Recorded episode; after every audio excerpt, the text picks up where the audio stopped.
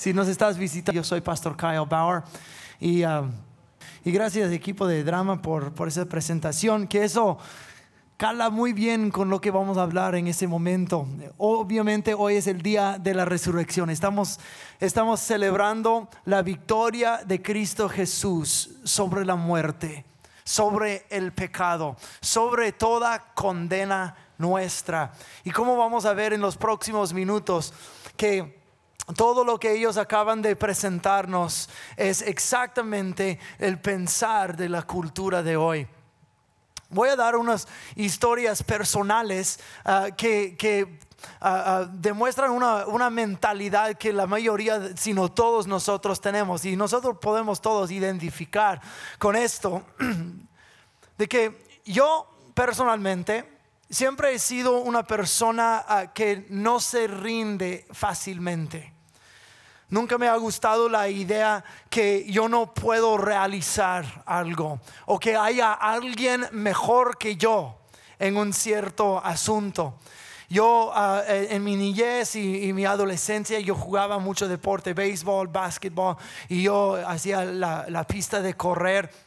Y cuando alguien me desafiaba y decía, te voy a ganar, uh, eso me encendía o que tú no eres suficiente, o, tú no vas a, lograr, lograr ser parte del equipo en la escuela o algo así. No, eso me encendía me enfurecía y me, me daba este, una rabia suficiente para decir, yo te voy a mostrar yo voy a ser el mejor.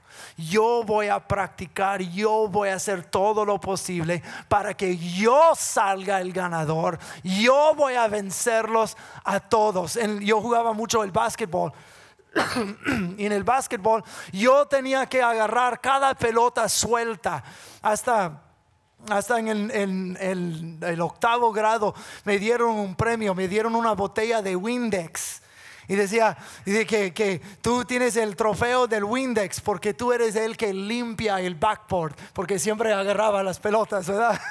Y, y, las pelotas sueltas, ahí estaba yo corriendo en pos de ellas y tirándome encima de ellas. Y yo estaba en el noveno o décimo grado y en, una, en un partido en particular había una pelota suelta y un niño corrió y se lanzó en el piso sobre esa pelota y yo también me lancé sobre él y le luché y le arrebaté la pelota y enseguida yo quebré su brazo. ¿Alguien quiere jugar uno a uno contra mí? Siempre era ganar cada pelota, es nunca dejarme, nunca darme por vencido, nunca mostrar heridas, nunca rendirme, nunca permitir la pérdida, nunca dejar que alguien fuera mejor que yo en el deporte. Eso era mi mentalidad siempre. Y hasta, hasta yo me recuerdo en, un partido, este, como yo era que más alto brincaba en mi equipo, créanlo o no, yo podía hacer slam dunk ahí en el high school. Dice, ay, no te creo, güero. No, que sí, sí podía. Este, pero yo este, me ponían al, principio del partido, pues como lo hacen en básquetbol, tiran la pelota arriba y tienes tu oponente ahí, tienen que brincar a ver, a, ver quién gana la pelota y así comienza el partido. Pues como yo brincaba más alto en mi equipo, pues siempre me ponían ahí. Pero yo me recuerdo un, un, partido en particular, mi oponente era, me ganaba por por lo menos seis pulgadas y tenía unos brazos bien largos. Si nosotros fuéramos a nada más ponernos de espalda a espalda y levantar los brazos, no, su brazo me ganaba por eso. Y, claro, no, no había razón que yo ganara esta primera pelota, pero yo me recuerdo mirándolo y pensando, ay, sí, eres más alto y tienes los brazos más largos, pues tú, tú te crees mejor que yo, ay, yo te voy a mostrar. Y no, fíjate que yo gané la pelota. ¿Eh? ¿Eh? Pero, pero cosas así de que, de que, eh, cosas que me desafían, cosas que, que yo, que, que me decían, tú no tienes razón de ganar, no puedes. Eso me enfurecía y me encendía. Y, y sacaba esta fiera salvaje. Tal vez es orgullo, tal vez es competitivo, tal vez es la actitud de un ganador, no sé, tal vez un poco de todo. Pero a veces llegaba el momento en que ya no podía más. Yo me recuerdo, tenía unos 14 años, estaba jugando fútbol americano, pero de las banderitas, ¿verdad? Y ah, entonces yo, yo estaba en la línea de, ofensa y, estaba guardando el, el quarterback. Y mi oponente que yo tenía que bloquear parecía una pelota de boliche con piernas. Era un que tenía hombros así de anchos y yo este chaparrito y flaquito. Y, y, y, yo, ahí viene, ahí viene, ahí viene. Y yo le voy a bloquear y hasta moco me salió mientras estaba volando por el aire y, me tiró al suelo y, yo me levanté y dije, yo voy a mostrar a ese gordito, vámonos, vámonos, vámonos, ¿verdad?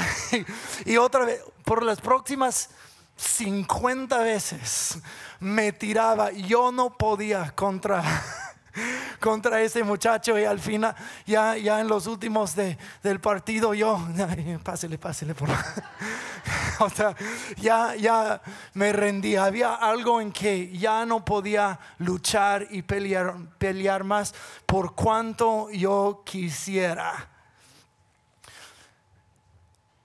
Pero la mentalidad es parecido en cada uno de nosotros. Tal vez aparece en tu vida en una forma diferente, pero no necesito a nadie. Yo puedo hacerlo y nadie me puede decir de lo contrario. Yo puedo. Había un muchacho que se acercó a Jesús un día. La Biblia dice que era joven y que era rico. Y, e hizo a Cristo Jesús la misma pregunta que es común entre toda la humanidad, entre todos los siglos. Dice, ¿qué necesito hacer yo para lograr la vida eterna? Esa es la, esa es la pregunta. No importa dónde vivas, qué idioma tú hables, de qué religión tú seas o en qué tiempo tú hayas vivido, no importa. Esa es la pregunta de toda la humanidad. ¿Qué necesito para la vida eterna? Y Jesús le, le contestó y dijo, tú sabes los mandamientos, honra a tu madre y padre, no mates, no hurtes, no codicies, todo eso. Y él respondió con la misma mentalidad que casi toda la humanidad y dijo, todo eso ya he hecho. En otras palabras, ya lo logré todo. Tal vez lo dijo con algo de un aire de superioridad. Tal vez lo dijo como halagándose a sí mismo. Jesús, ya lo he hecho. Merezco la vida eterna. Y esa es la mentalidad que quiero retar en ese momento. Porque muchos de nosotros, cuando viene a cosas espirituales, nosotros no queremos admitir lo que en verdad necesitamos. Muchas veces cuando, cuando viene a nuestras vidas personales, a nadie le gusta que le digan, no tienes la razón. Bueno, pues a quién le gusta eso. No tienes la razón. Entonces, ¿quién la tiene? Yo. A nadie le gusta eso que le dices, estás en lo incorrecto, hiciste mal, fracasaste. ¿A quién le gusta eso? A nadie. Entonces el muchacho respondió a Jesús, yo lo he hecho, yo lo he logrado. Desde mi niñez he guardado todos estos mandamientos. Jesús dice, entonces te falta una cosa. Deja todo. Vende todo lo que tienes, da el dinero a los pobres y sígueme y tendrás tesoro en el cielo. Y dice que el joven se fue de con Jesús triste porque no quería soltar las cosas que él tenía. Eso es tan común entre la humanidad no queremos soltar las mismas cosas que ante la cruz de Cristo Jesús nos condenan. Vamos a, e, entonces, e, entonces el, muchacho se fue de con Jesús y estaba triste. A lo mejor estaba algo ofendido. por lo menos es algo que yo no estoy dispuesto a hacer, no estoy dispuesto a seguirte según estos términos. Quiero seguirte según mis propios términos. Yo lo he logrado. Yo en, el contexto nuestro. Yo he ido a la iglesia, yo he hecho muchas cosas, fui bautizado de niño, yo fui, yo fui a, buena onda, yo di mi dinero, yo era voluntario, yo hacía todas estas cosas. Dios lo he hecho. Tengo un buen corazón. Pero no es así. Abre tu Biblia a 1 de Corintios capítulo 1, versículo 17 a 18. Dice así, porque Cristo no me envió a bautizar, sino a predicar el Evangelio, no con sabiduría de palabras para que no sea hecha vana la cruz de Cristo. Alto. Escucha esto otra vez. Dice, si yo fuera a predicar con palabras de sabiduría de este mundo, con la mentalidad de la cultura que prevalece en el mundo hoy. Si yo fuera a, alinear mi mensaje con los mensajes populares de la sabiduría del mundo hoy en día, la cruz de Cristo no tendría efecto y sería en vano. Esas son palabras duras. Y si yo fuera a predicar y pensar de la forma humana, la cruz de Cristo no tendría efecto. Y sigue diciendo, porque para los que se pierden, el mensaje de la cruz es locura. Pero para nosotros que somos salvos es poder de Dios. Gálatas capítulo 5, versículo 11 dice, amados hermanos, el mismo que el mismo que escribió primero de Corintios 1 es el mismo que está hablando aquí. Dice, amados hermanos, si yo todavía predicara que ustedes deben circuncidarse, como algunos dicen que hago, ¿por qué entonces aún se me persiguen? Si ya no predicara que la salvación es por medio de la cruz de Cristo, nadie se ofendería. Escucha eso. Dijo, si yo fuera a predicar otro camino, si yo fuera a predicar otro mensaje, si yo fuera a predicar otra religión, nadie se ofendería. Pero dijo, e-, el hecho de que soy perseguido todavía, quiere decir que la gente está ofendida de mí y de mi mensaje. La cruz es ofensiva. La cruz ofende al mundo alrededor. Dice, por eso me persiguen, no porque soy mala onda, pero que yo predico algo que, que no les gusta. Entonces, primero de Corintios dice que la cruz es locura. Aquí dice, la cruz es ofensiva. En otros lugares dice que la cruz es una piedra de tropiezo.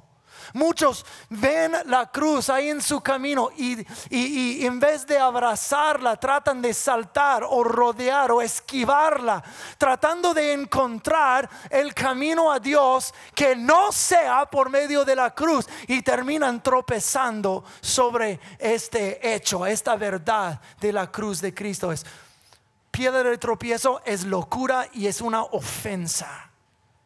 Es la cruz.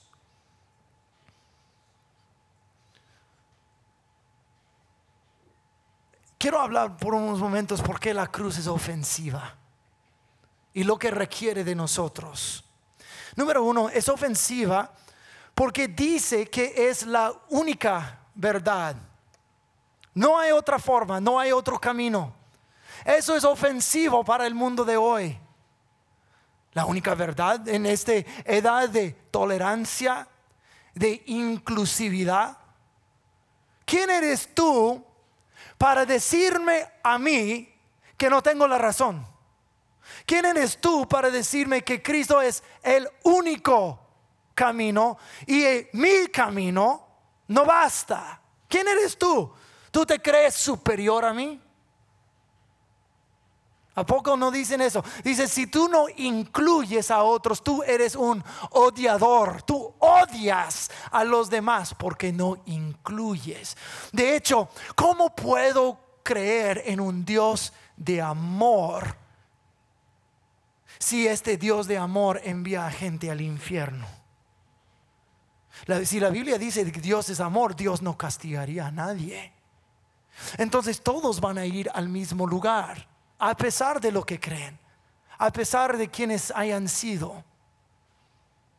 Ese es el mensaje de la sabiduría popular hoy día. Cada camino lleva al cielo.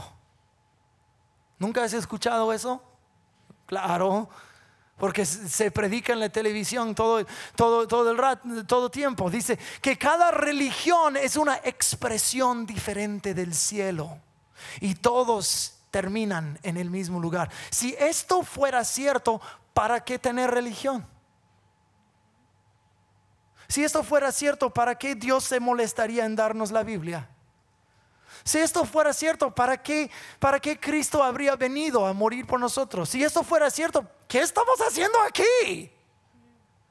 Mejor vayamos y gocémonos de la vida como mejor nos parezca.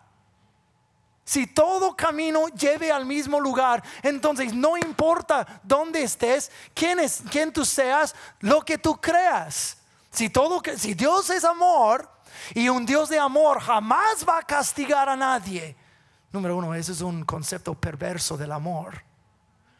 Pero, pero, pero si, si, es como la cultura cree, si Dios es amor, no haría tal cosa. Entonces eso quiere decir, yo puedo vivir a mi gusto.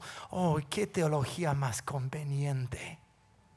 ¿Verdad? Siempre tendré la razón y nunca me tengo que negar, no me tengo que cambiar, puedo vivir a la forma que me parezca mejor y todavía voy al cielo. Pero esa es la mentalidad humana. Quiero ir al cielo sin pagar el precio. Quiero al cielo sin Cristo. Yo quiero las bendiciones de Dios sin necesitar la cruz. Pero la cruz dice es diferente, porque nadie se ofende cuando uno predica del budismo. Pues nunca he escuchado una predicación del budismo. Oh, sí, tú, tú la has escuchado. Este, ¿No has visto la televisión o el Kung Fu Panda? Ah, ese es puro conceptos budistas. Sí. Nadie se ofende con eso. Pero si uno hiciera como Kung Fu Christian Panda, todo el mundo se ofendería. Hablas de Jesús y de la cruz y todos, y, luego fuera del cine habría huelgas. Hablas de la cruz, nadie quiere. Pero habla de hinduismo, de, del islam, habla de, mormonismo, habla de este, humanismo, habla de ocultismo. Nadie se ofende. Nadie se ofende porque, porque eh, aunque reconocen esas otras filosofías, reconocen la existencia de maldad, reconoce que nosotros eh, somos gente que erramos.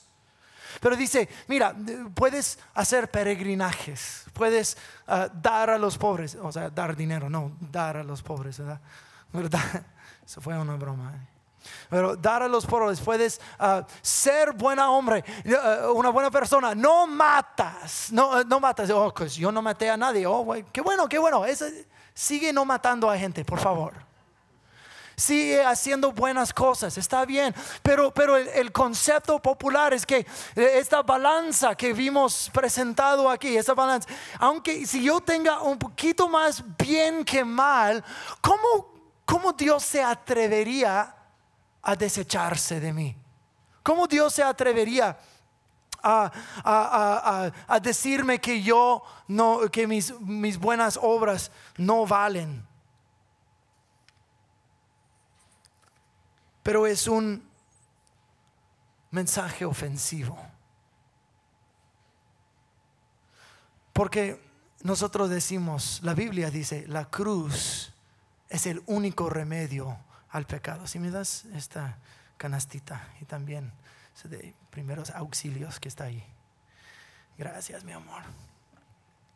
digamos que tuvieras un cáncer aquí en el abdomen, un, quiste enorme, canceroso en tu abdomen.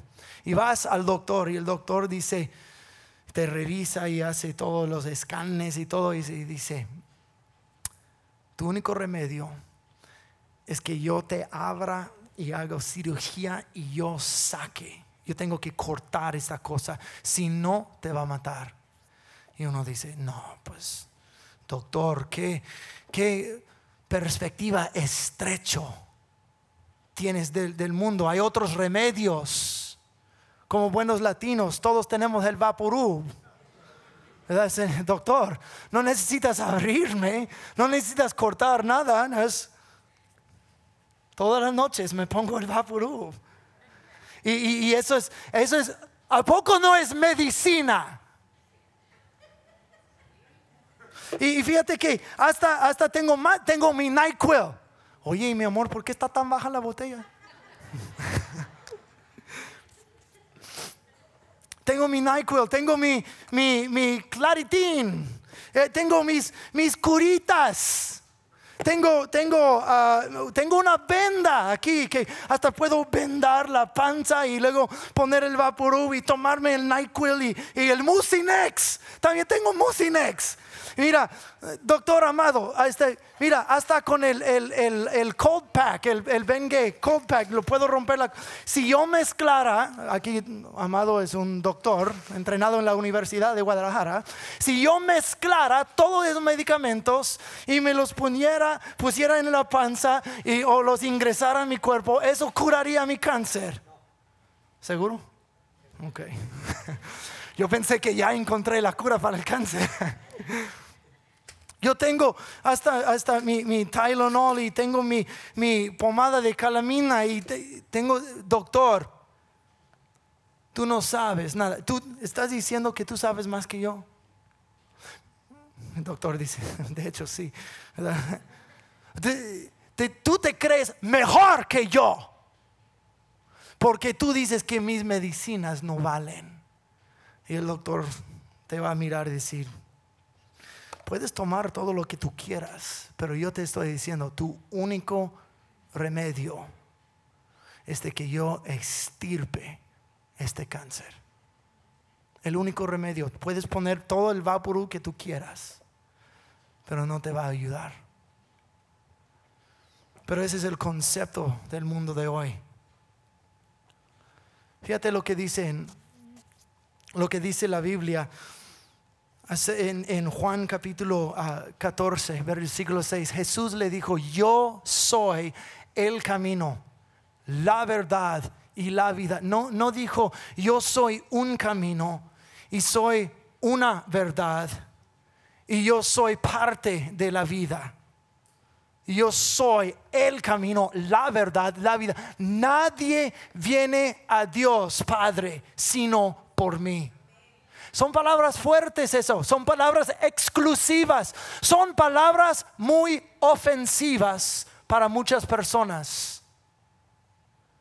Sigue diciendo en... Uh, me perdí donde estoy. ¿Cuál es el próximo? Hechos capítulo 4, versículo 12. Dice, en ningún otro hay salvación, porque no hay otro nombre debajo del cielo dado a los hombres en que podamos ser salvos. No hay otro nombre. No hay otro quien tiene salvación. Dios, el Dios del universo habla a la humanidad y dice, tienes un cáncer mortal que se llama pecado.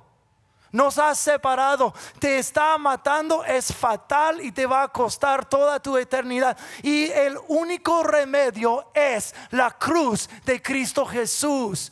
No, pero tengo mis peregrinajes y yo he dado mucho y que yo dono sangre y que apoyo a orfanatos en la India y que eso y otro. Que mira, todas esas cosas son buenas. Igual, esos medicamentos son buenos pero no son el remedio. Hay un solo remedio por la enfermedad del pecado que nosotros llevamos. Hay un solo remedio y es la cruz. Y eso es ofensivo para muchos. Número dos, la cruz de Cristo es ofensiva porque confronta el pecado. Confronta el pecado en la humanidad. La teología de la cultura, la sabiduría humana que hace vana la cruz, dice que nosotros básicamente somos personas buenas. En nuestro sí hemos errado, hemos fracasado, hemos cometido errores y todo eso. ¿Algún perfecto aquí? ¿Medio perfecto? ¿Dos, tres perfecto? No, pues todos nosotros bien lo sabemos. Bien lo sabemos. Pero la cultura dice, no, pues aunque yo he cometido algunos errores, soy una buena persona. Si vas a la calle y preguntaras a cualquier persona, ¿eres una buena persona? Ellos te van a responder, sí. ¿Por qué? Porque no he matado a nadie. Ok, qué bueno. Solo por el hecho de que tú no has matado a nadie te hace una buena persona. Bueno, como dije antes, por favor, sigue no matando a la gente. Eso es bueno. Eso es bueno. Pero, pero a la misma vez, dicen, sí, soy una persona buena. Oh, sí, yo tengo mis delitos, mis fracasos y mis pecaditos. Y, nosotros como cristianos pensamos igual.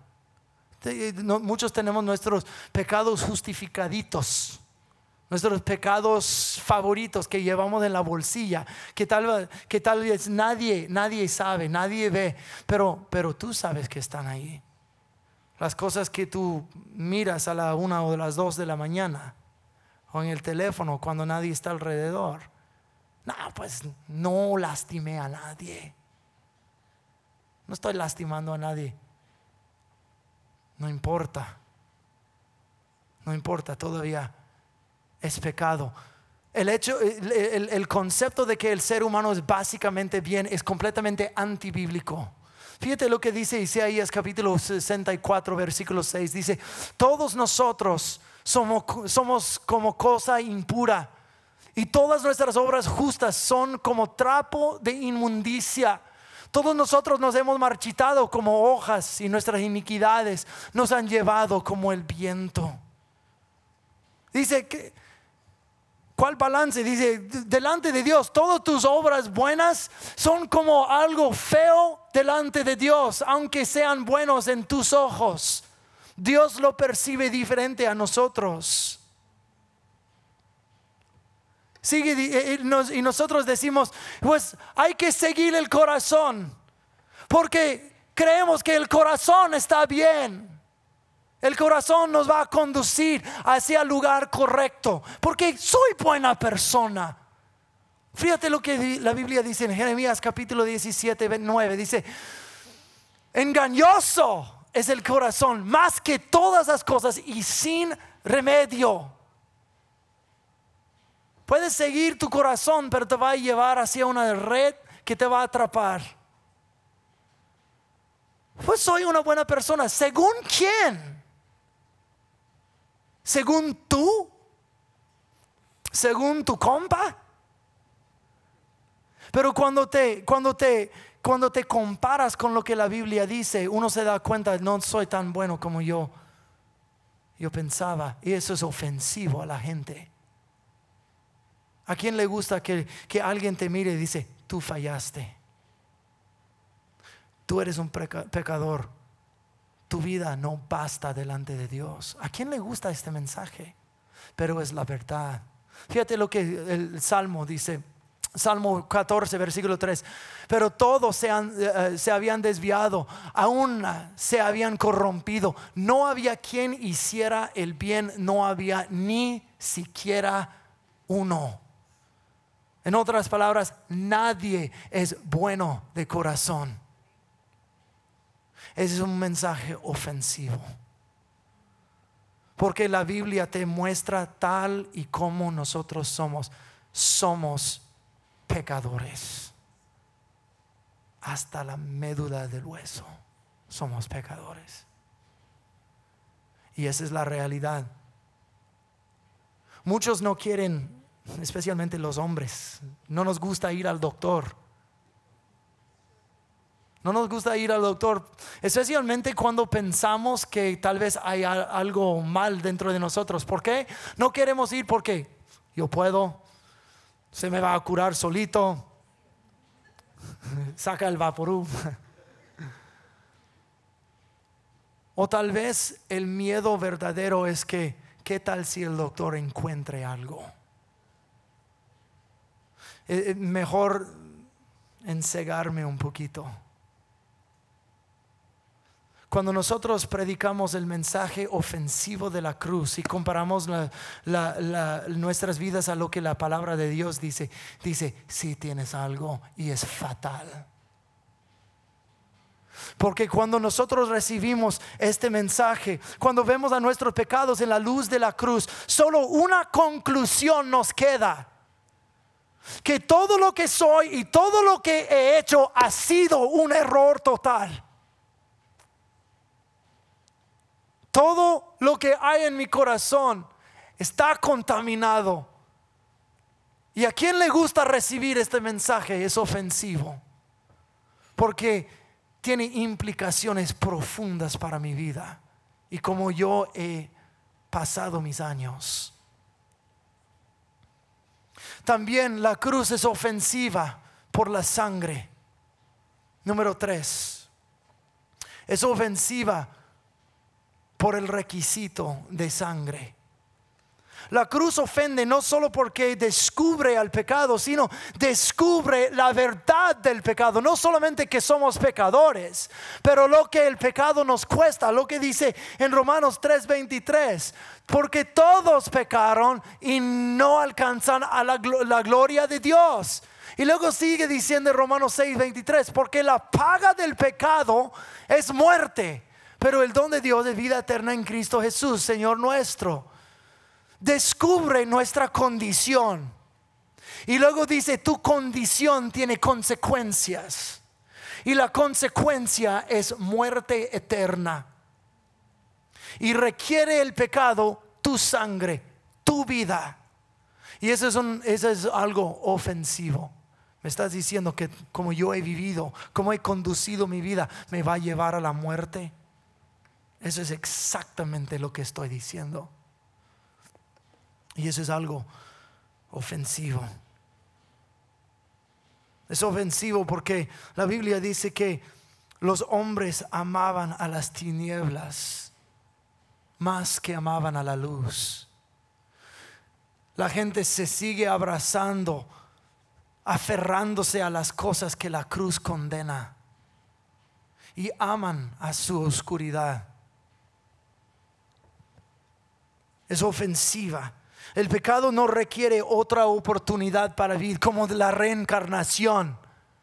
Como dice el, budismo, el hinduismo, de que, de que si no le haces bien, tienes otra oportunidad para hacerle bien y tienes infinitas oportunidades para ser una persona perfecta y luego te unes al universo. Eh, no, la Biblia dice que el hombre, que cada persona tiene una sola vez para vivir y luego viene su juicio. Es un mensaje ofensivo. Porque uno mira su eternidad, su mortalidad y su vida en la luz de la palabra de Dios y dice, no, prefiero, prefiero lo que tengo.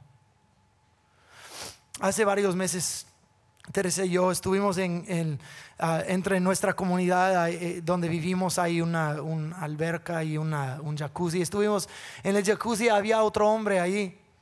Estuvimos platicando con él y nos, presentamos y, salió una práctica que nosotros somos pastores y dice, ¡Ah!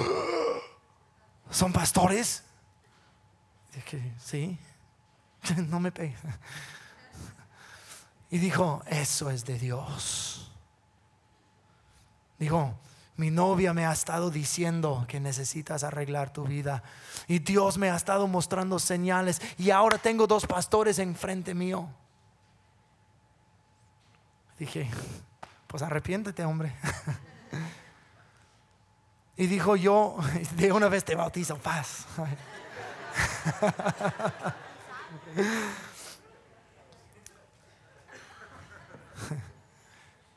y le dije, él, él me contó, dijo, yo crecí en la iglesia, pero yo he abandonado al Señor y el Señor me hasta, dijo, yo, me dijo esas palabras, yo sé que Dios me está llamando de regreso. Dijo, yo lo sé. Dijo, pero no quiero venir. Dijo, yo amo a mis mujeres y yo amo a mi dinero. Y dijo, no estoy listo ni dispuesto en ese momento de entregarlos.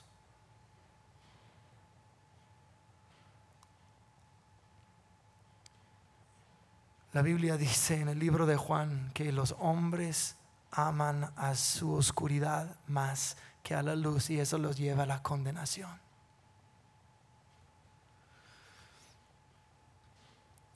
La cruz es ofensiva. Número cuatro, por el requisito de una vida transformada. Es ofensivo decir que no solamente eres un pecador, no solamente hay un camino, no solamente merece tu muerte, pero es ofensivo decir también requiere un cambio total. Jesús dijo, el que quisiera ser mi discípulo, tiene que tomar su propia cruz y seguirme. Vivir con Cristo no es solamente ser perdonado, es comenzar a caminar el sendero de la cruz, de que las cosas que antes yo hacía no puedo hacer más. No tenía razón, ahora necesito vivir según la razón de Dios. No puedo vivir como me dé la gana, puedo necesito vivir según lo que la Biblia eh, me enseña acerca de Dios. Requiere una vida transformada no, pues yo pensé que era buena persona. No, no eres. Solo Dios es bueno. Y cuando uno muere en la cruz junto con Cristo, recibe la vida de Dios, el poder de Dios para poder llegar a ser esta persona. Es un mensaje ofensivo. Como cuando la gente me decía, tú no vas a alcanzar el equipo tú no vas a ganar, tú no puedes, tú no puedes, tú no eres el mejor. Se me encendía un fuego de adentro. Muchos viven así en el espíritu. Dicen, tú eres un pecador. Se les enciende algo así. Yo te voy a mostrar. Te voy a mostrar a ti y a la iglesia y a Dios mismo que yo puedo. Y no pueden. Sencillamente no pueden. Uno tiene que rendirse a la cruz. Después de la cruz, tres días, tres días después de la cruz, Jesús resucitó de entre los muertos. Jesús cargó tu pecado y mi pecado. Porque si Él no lo hubiera cargado, nosotros lo pagamos con nuestras propias vidas. Y dijo, yo no quiero que tú mueras entonces yo voy a poner sobre mí todos tus pecados. Yo voy a morir. Yo voy a pagar el precio de sangre. Porque tú no puedes. Y cuando yo lo cargo, tú vas a quedar libre si pones tu fe en mí. Pero sin la, la cruz, sin la resurrección, no vale nada. La Biblia dice de que si no fuera por la resurrección de Cristo, nuestra fe estaría en vano. Si, si solo hubiera la cruz, eso quiere decir que la muerte y el pecado hubieran vencido a Dios mismo, que le hubieran sido más fuertes. Pero en la resurrección Cristo dominó todo eso, quebró su poder y venció totalmente. Dice, si pones tu fe en mí, voy a aplicar mi sangre, voy a aplicar la deuda pagada sobre tu vida. Y tú no tienes que pagarlo, yo lo voy a hacer por ti. Pero requiere recibir el mensaje ofensivo de la cruz cambiar totalmente. Voy a pedir que cierren los ojos, por favor.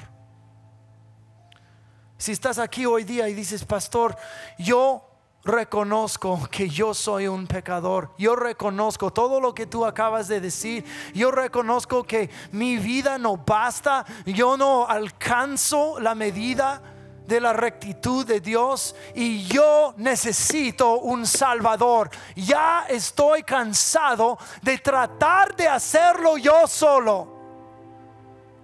Yo necesito tu ayuda, yo necesito un Salvador. Si eso eres tú y nunca en tu vida has recibido a Cristo Jesús, ahora es el momento. Voy a pedir que me mires y levantes la mano y quiero estar en acuerdo contigo.